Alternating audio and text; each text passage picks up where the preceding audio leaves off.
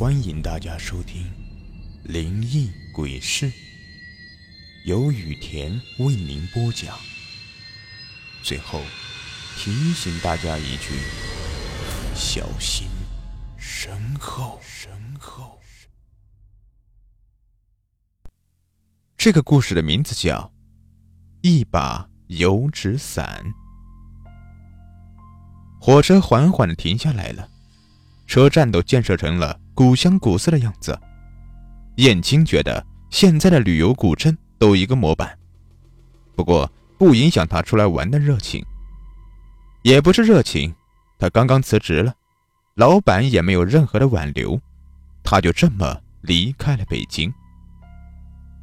大城市什么都不缺，当然更加不缺少人才了。燕青也知道这一点，更何况他又不算什么人才。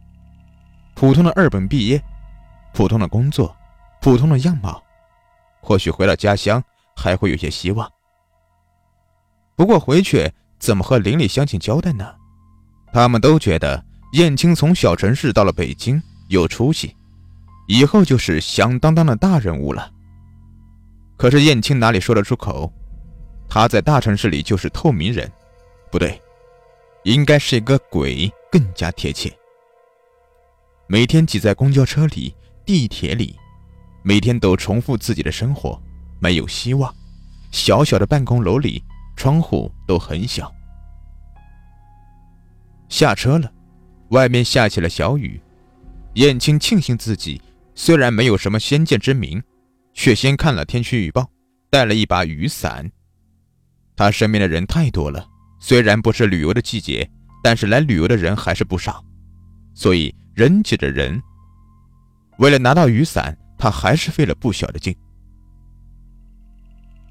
燕青也没来得及看清楚手里的雨伞是不是自己的，就觉得大概差不多，而且只有他一个人把伞放在那里。直到出了车站，他打开雨伞，这才发现手里的雨伞并不是自己的雨伞，而是一把油纸伞。白色的底色上面描绘着红色的花朵和绿色的叶子，还有褐色的树枝。燕青不知道自己怎么就拿错了，可是已经下了车，也就没有办法再送回去了。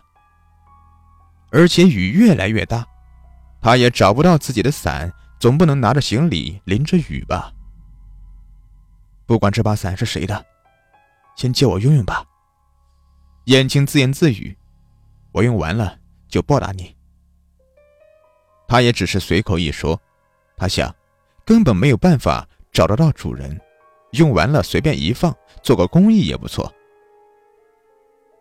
夜晚到了，燕青找到了已经在网上预订的酒店，酒店前台办完了入住手续，抬头看了一眼挂在墙上的钟，提醒道：“剑先生，晚上十点之后，请您最好不要出门。”你们酒店还有时间限制吗？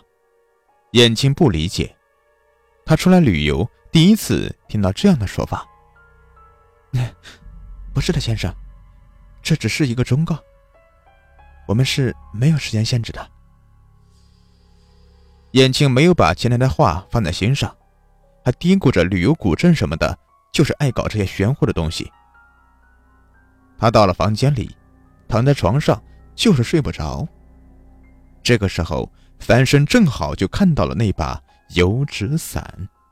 他想：这到底是谁的雨伞呢？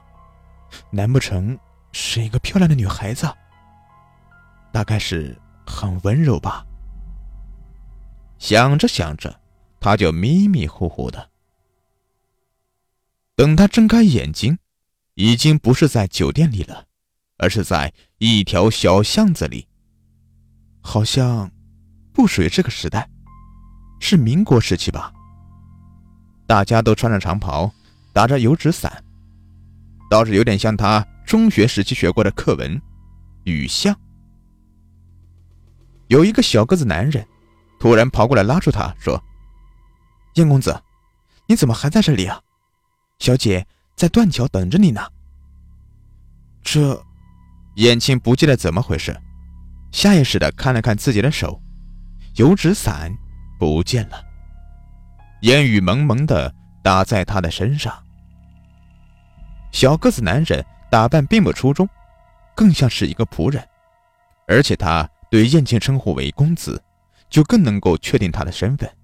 不过，他说的小姐又是什么人呢？小个子男人都没有给他询问的机会，拉着他就往前走，一直走到了一个破败的桥边。燕青有一种似曾相识的感觉，不过他想不起来了。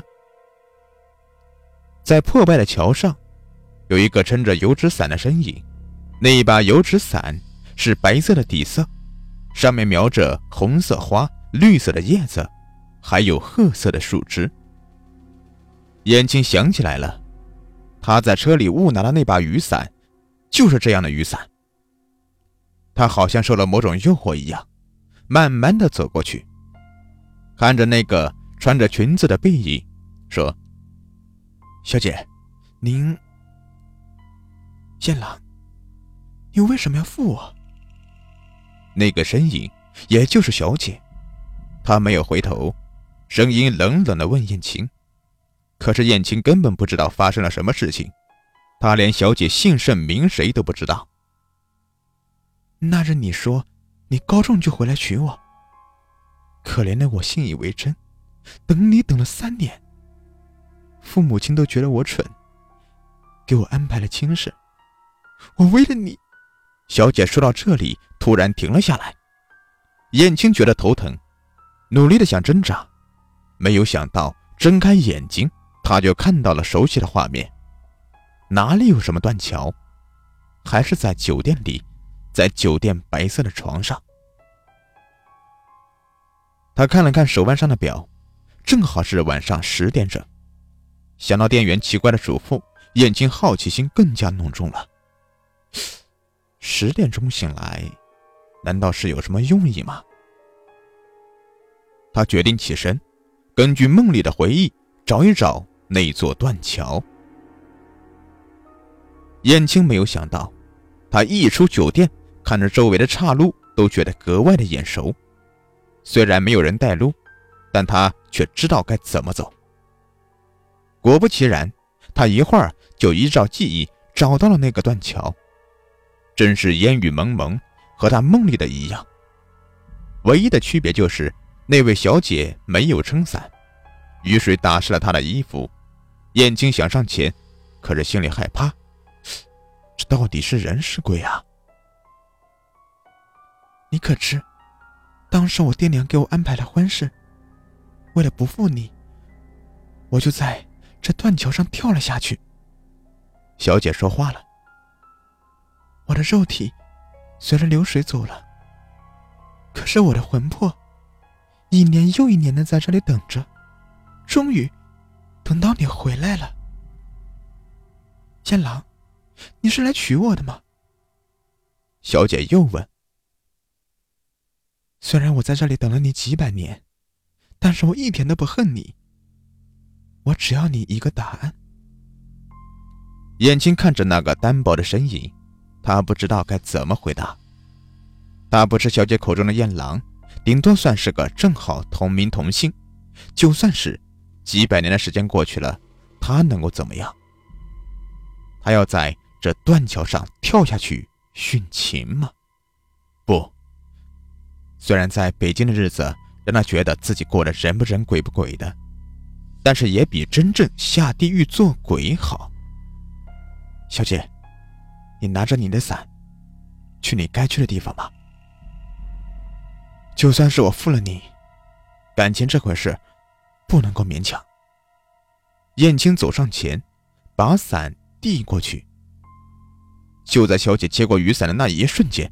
燕青觉得脑袋昏昏沉沉的，他再次醒过来，已经是在火车上了。火车到站了，他看了看自己手边的雨伞，是他自己的雨伞。